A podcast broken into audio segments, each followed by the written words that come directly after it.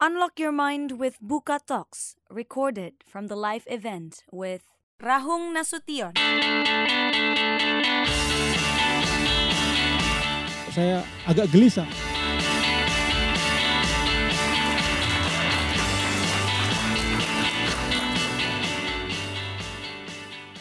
Let's join the talk. Saya tidak punya latar pendidikan yang jelas. Artinya saya tidak pernah sekolah gitu ya, seperti Bunda juga tadi. Uh, saya kecil di kampung dan kalau orang tanya, cok katanya karena saya orang Batak gitu ya. Cok sejak kapan sih sebenarnya kau menyukai uh, masakan Nusantara gitu atau uh, makanan ibu saya bilang gitu ya.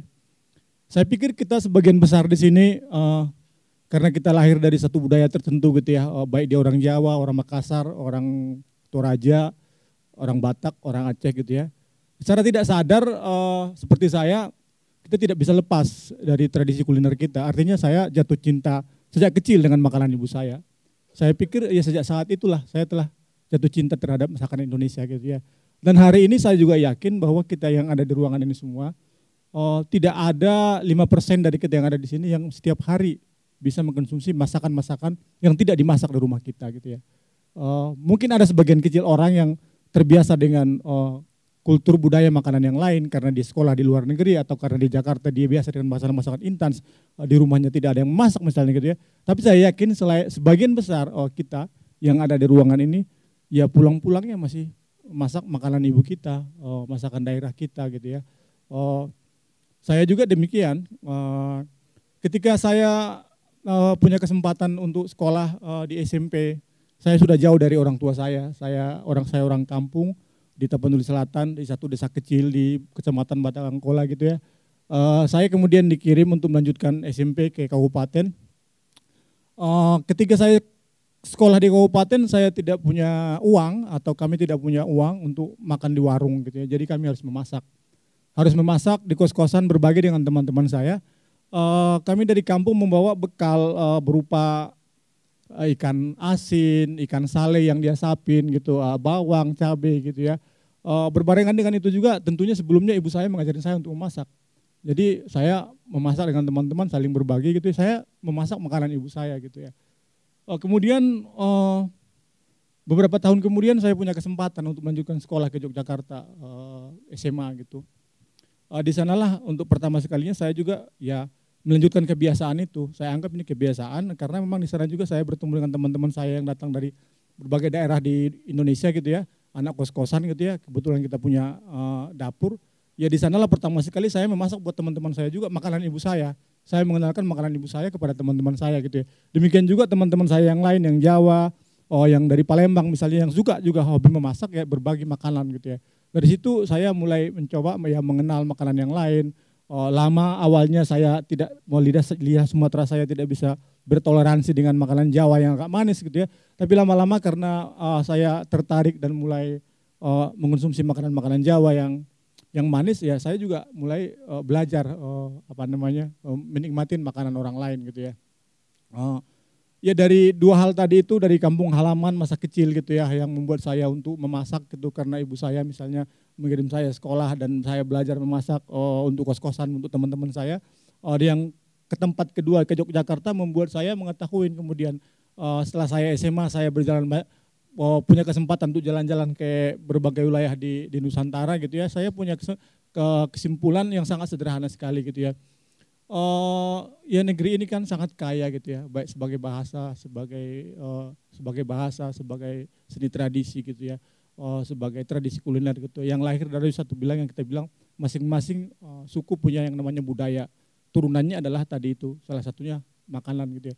Kalau misalnya kita punya 50 bah oh, 500 oh, suku bangsa artinya kita punya 500 uh, bahasa gitu ya. Uh, itu juga berarti kita punya 500 uh, tradisi kuliner gitu ya. Uh, dari keragaman ini sebenarnya uh, kita saling kenal enggak sih gitu ya oh, ketika saya misalnya oh, membuat makanan Batak, misalnya naniura atau arsik kepada teman-teman saya yang dari Maluku atau dari oh, Ternat, oh, dari oh, Sulawesi misalnya gitu ya. Oh, keragaman ini seperti saling tidak mengenal. Oh, saya tidak tahu wuku mereka. Saya tidak tahu ada di Aceh namanya Surabo gitu ya. Saya tidak tahu di Jawa ada Bronkos atau ada oh, apa namanya oh, uh, Keluaket loh, Rawan misalnya gitu ya. Uh, ya itu membuat saya tertarik sebenarnya uh, kalau mau ngomong Indonesia yang sangat ragam, sangat kaya tadi, ya saya mungkin bisa memulainya dengan cara yang sangat sederhana, ya mulai uh, mengumpulkan kembali ingatan ibu saya itu, uh, ingatan opung saya, atau ingatan ibu-ibu lain ke tempat saya pergi menjadi satu oh, ya pengetahuan buat saya tidak-tidaknya dan berbagi dengan teman-teman saya. Kenapa ini saya lakukan gitu ya? Saya gelisah seperti kawan-kawan juga di sini mungkin banyak yang gelisah. Saya lihat ini kekayaan ini kok tidak dikapitalisasi menjadi satu ilmu pengetahuan gitu ya. Ketika saya tanya teman-teman saya di uh, sekolah akademi pariwisata misalnya gitu ya, oh, kawan-kawan saya di sana juga tidak punya kesempatan untuk mendalami apa yang namanya kekayaan budaya, oh, tradisi kuliner Nusantara. Ini kan uh, yang membuat saya lebih penasaran lagi kenapa gitu ya. Juga misalnya di UGM kalau kita tanya teman-teman yang belajar oh, apa namanya oh, budaya atau yang belajar teknologi pangan gitu ya, tidak ada yang menjadikan ilmu pengetahuan ini sebagai oh, kurikulum di kampus-kampus gitu ya. Uh, sementara menurut saya, ya menurut pengalaman, pengalaman lidah saya ya, cara yang paling sederhana untuk mengerti negeri ini ya, ya lewat, lewat makanan karena makanan itu bisa kita cicipin, ya artinya kita bisa mencicipin tradisi dan budaya orang lain gitu ya oh, kalau ini tidak menjadi satu ilmu pengetahuan keberagaman ini menjadi satu alat buat kita untuk saling memahami, aku pikir ya sayang sekali gitu ya. ya dari kegelisahan itulah kemudian kenapa saya ya udah oh kayaknya ini jalan hidup saya gitu ya. Salah satu jalan hidup saya gitu ya. Saya suka jalan-jalan misalnya gitu ya. Oh ya udah saya mencoba dengan kawan-kawan saya dengan komunitas yang kemudian juga membuat saya betah. Ada Ajmi di Jakarta gitu, oh, Mulia Mongso sama Mbak Santi Serat sebagai orang-orang inisiatornya gitu ya, saya seperti menemukan komunitas gitu ya. Uh, ya kalau dianggap saya paham betul dan kalau dianggap saya misalnya karena pekerjaan saya uh, identik dengan dapur ini sebab saya dianggap sebagai ya chef ya enggak juga. Itu terlalu berlebihan menurut saya dan saya enggak enggak mau juga dibilang chef ya. Bagi saya uh, itu punya tanggung jawab yang besar. Uh, saya enggak punya legitimasi itu ya. Kenapa misalnya gitu ya? Ya uh, seorang chef selain dia punya landasan ilmu pengetahuan yang dia dapatkan di sekolah gitu ya, sekolah kuliner gitu ya, ya dia harus punya pasukan di dapur ya. Saya tidak memiliki dua-duanya gitu ya. Ya saya sangat latah lah kalau bilang saya ini chef ya. Saya hanya menyukai makanan dan saya suka ingin mengerti ada apa di balik makanan itu gitu ya. Oh itu kenapa selama ini memang saya selalu menolak untuk dibilang kalau saya ini chef misalnya gitu ya. Uh, Ya selanjutnya uh, karena saya bilang tadi saya tidak punya kesempatan dan saya tidak punya uh, saya punya kesempitan, tidak punya kesempatan yang luas untuk bisa mengenyam ilmu pengetahuan di universitas gitu ya. Sementara dulu mimpi saya ketika meninggalkan kampung halaman ingin belajar sosiologi, antropologi misalnya gitu ya. Karena saya gagal UMPTN, uh, terus uh, sawah di, saya di kampung sawah opung saya atau ibu saya itu cuma sepetak dua petak, ya alangkah cilakanya kalau itu dijual untuk saya kuliah di swasta misalnya gitu ya ya saya kemudian melanjutkan uh, ya belajar memutuskan untuk secara otodidak saja gitu ya. Uh, saya belajar dengan teman-teman di komunitas, kemudian ke, karena di Jogja memang memberikan ruang yang sangat luas untuk kita berkenalan dengan kawan-kawan dari daerah lain, untuk bergabung dengan komunitas, dengan anak-anak isi, anak-anak UGM gitu ya. Saya kemudian memakai kesempatan itu untuk menjadi sesuatu seperti yang saya sekarang ini eh, orang yang dianggap mungkin tertarik dengan kebudayaan Indonesia orang yang dianggap tertarik uh, dengan tradisi kuliner Indonesia misalnya gitu ya oh ya karena saya juga tidak punya kesempatan untuk belajar di universitas tadi ya saya pikir cara yang paling sederhana juga untuk mengerti negeri ini ya adalah ya dengan jalan-jalan gitu ya karena kita tahu negeri ini punya 17 ribu pulau 500 oh, suku bangsa lebih gitu ya ya seumur hidup kayaknya kita akan sampai ke 17 ribu pulau itu gitu ya. Separohnya atau seperempatnya pun belum tentu gitu ya. Ya tapi uh, aku pikir kalau kita punya kesempatan apalagi dengan sekarang ini gitu ya, oh, dunia yang sangat semakin mengglobal lewat lewat oh, gadget kita bisa jalan-jalan, kita bisa ngelihat orang traveling, kita bisa membaca gitu ya.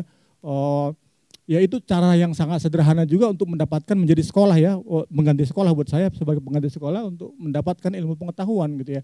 Oh, karena saya memang tertarik dengan oh, daerah-daerah tertentu karena itu mimpi mimpi saya di masa kecil. Saya ingin pergi meninggalkan kampung halaman ke Jawa, ingin melihat Indonesia yang lebih beragam lagi, tempat-tempat yang jauh lagi di pelosok-pelosok gitu. Ya. Saya kemudian gunakan acara itu sebagai apa namanya cara untuk melihat negeri ini dan menimba ilmu pengetahuan.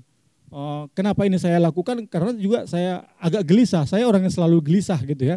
Oh, saya lihat ya ini juga kembali ke hal yang yang sebelumnya saya bilang negeri yang sangat beragam ini, negeri yang sangat kaya ini, ya kita kalau tidak mau membuka mata atau kita melihat persoalan lain hanya dari mata kita gitu ya, oh, akan jadi soal.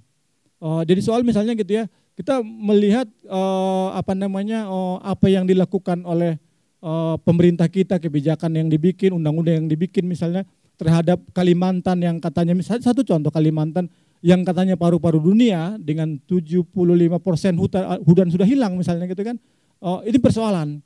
Dengan jalan-jalan kita bisa menemukan itu, misalnya kita menemukan misalnya satu dua komunitas orang Dayak Iban atau orang Meratus yang tinggal di tanah mereka atau seperti yang kakak Wabutet temukan di apa namanya uh, di Sumatera di Jambi dengan uh, komunitas suku anak dalam misalnya gitu ya. Ya, hal-hal ini kita hanya bisa temukan kalau kita misalnya dengan jalan-jalan mencoba mengerti persoalan orang itu dengan kacamata mereka, tidak dengan kacamata kacamata kita yang kadang kita anggap wah ini baik apa yang kita bikin buat mereka gitu ya. Ya itu juga lah yang membuat saya uh, selalu apa namanya tertarik untuk mengerti persoalan orang lain dan belajar persoalan orang lain itu dengan cara saya jalan-jalan ke tempat-tempat mereka berbaur dan tinggal di kampung-kampung mereka. Karena hanya dengan cara itulah saya juga bisa melihat Indonesia dari kacamata mereka gitu ya. Karena uh, sangat kurang ajar kita kalau misalnya kita uh, yang ada di ruangan ini melihat Indonesia hanya dari kacamata kita. Sungguh keterlaluan sementara Indonesia sangat kaya, sangat beragam dan ada banyak cara pandang gitu ya. Yang paling berkesan itu menurut saya adalah uh, bukan cara memasaknya gitu ya. Kalau cara memasak itu ada banyak ribuan buku tentang resep makanan Uh, dan di negeri ini sebenarnya karena kita masih terikat dengan dapur tradisional kayak pa, pa, pawon di Jogja atau tungku dalian tolu di Batak gitu misalnya gitu ya. Teknik memasak kita itu cuma tiga hal, uh, membakar, merebus, uh, menggoreng. Cuma tiga hal gitu ya. Tapi uh, misalnya beberapa minggu yang lalu saya bawa ada teman-teman dari cooking section namanya program mereka dari London itu untuk melihat deforestasi dan isunya dengan uh, apa yang kita bilang dengan politik uh, kedaulatan pangan di suku-suku yang dianggap sekarang sebagai indigenous people terancam gitu ya karena ada deforestasi, ada ada kehilangan sumber-sumber pangan gitu ya. Yang paling menarik itu misalnya ketika kami ke Kapua Sulu uh, beberapa minggu yang lalu uh, tidak musim panen yang pertama. Yang kedua uh, sedang tidak musim buah. Kami masih menemukan puluhan jenis bahan-bahan uh, makanan uh, di satu komunitas itu di Dayak Iban di Sungai Utik ini. Kenapa ini masih ada sangat beragam gitu ya? Karena bagi mereka hutan itu ibu mereka, karena hutan itu sumber supermarket mereka, karena hutan itu dari 9.000 hektar hutan mereka yang milikin sebagai hutan adat, 6.000 itu adalah hutan lindung yang harus dilindungi gitu ya, tempat mereka berburu dan tempat mereka oh, apa namanya oh, menjadi menjadikan oh, ini oh, sumber-sumber mata air mereka. Nah, keragaman bahan makanan ini saya pikir uh, tidak kita temukan lagi di tempat-tempat lain karena kita sudah kehilangan banyak hal gitu ya. Oh, yang menarik lagi uh, yang saya temukan itu uh, apa yang selama ini kita anggap asli gitu ya. Uh, uh, seakan-akan kan nenek moyang kita ini turun dari langit gitu. Uh, tiba-tiba kita menjadi masyarakat yang sangat orisinil dengan budaya kita, dengan tradisi kita gitu ya. Tapi sebenarnya melalui makanan, saya bisa melacak dengan pengetahuan kemudian saya dapatkan dari perjalanan ini uh, bahwa uh, Indonesia itu banyak pengaruhnya dari dari peradaban bangsa-bangsa lain lewat makanan kita bisa lihat. Kenapa orang Minang suka memakai jinten misalnya, kenapa orang uh, Aceh suka memasak kari. Ya sebenarnya kan itu pengaruh uh, India, Selatan, demikian juga dengan pengaruh uh, saudagar Arab yang datang ke sini pada zaman perdagangan rempah-rempah misalnya gitu ya. Nah kenapa ketika orang Spanyol belum menemukan cabai di Amerika Latin, orang Batak sudah punya andaliman yang pedas misalnya gitu ya, atau di Jawa sudah ada tabia pun sebagai sumber hal yang pedas juga misalnya gitu ya. Dan juga sampai hari ini kita bisa melacak uh, satu produk alkohol misalnya di Eropa dan ada banyak produk ada alkohol yang lainnya uh, distilasi kayak Kumil itu di di di, di uh, Jerman dan uh, gin uh, Sapir misalnya uh, Bombay di di Inggris gitu ya Salah satu bahan-bahan utamanya itu dari rempah-rempah yang hari ini kita miliki di negeri ini. Kayak tabia bunta di cabai, cabai Jawa tadi gitu ya. Ya kemungkinan juga kalau kita bisa mengolah produk-produk bumbu dan apa namanya bahan makanan kita ini, ya bisa menjadi uh, uh, apa namanya produk produk-produk yang lain kayak andaliman. Uh, saya suka break eksperimen gitu karena saya suka gin sama tonik misalnya gitu ya. Saya coba dengan dengan andaliman ya luar biasa juga uh, aromanya, uh, getirnya gitu ya Oh, hal-hal semacam itu ada banyak pengetahuan-pengetahuan sepele yang kadang sepele tapi bermanfaat buat hidup ini. Misalnya dua hal, contoh lagi kembali kepada Kapuas Sulu itu ya. Ketika saya tanya uh, sama Apai, uh, dia itu tuai adat di Betang itu, Apai kalau saya tersesat di hutan ini, saya ingin survive seperti orang kota yang ada di TV-TV itu loh Apai. Saya bagaimana saya survive? Saya bilang, oh dua hal yang kamu lakukan. Semua buah yang ada di sini kalau dimakan monyet, karena muka kamu kayak monyet bisa kau makan katanya.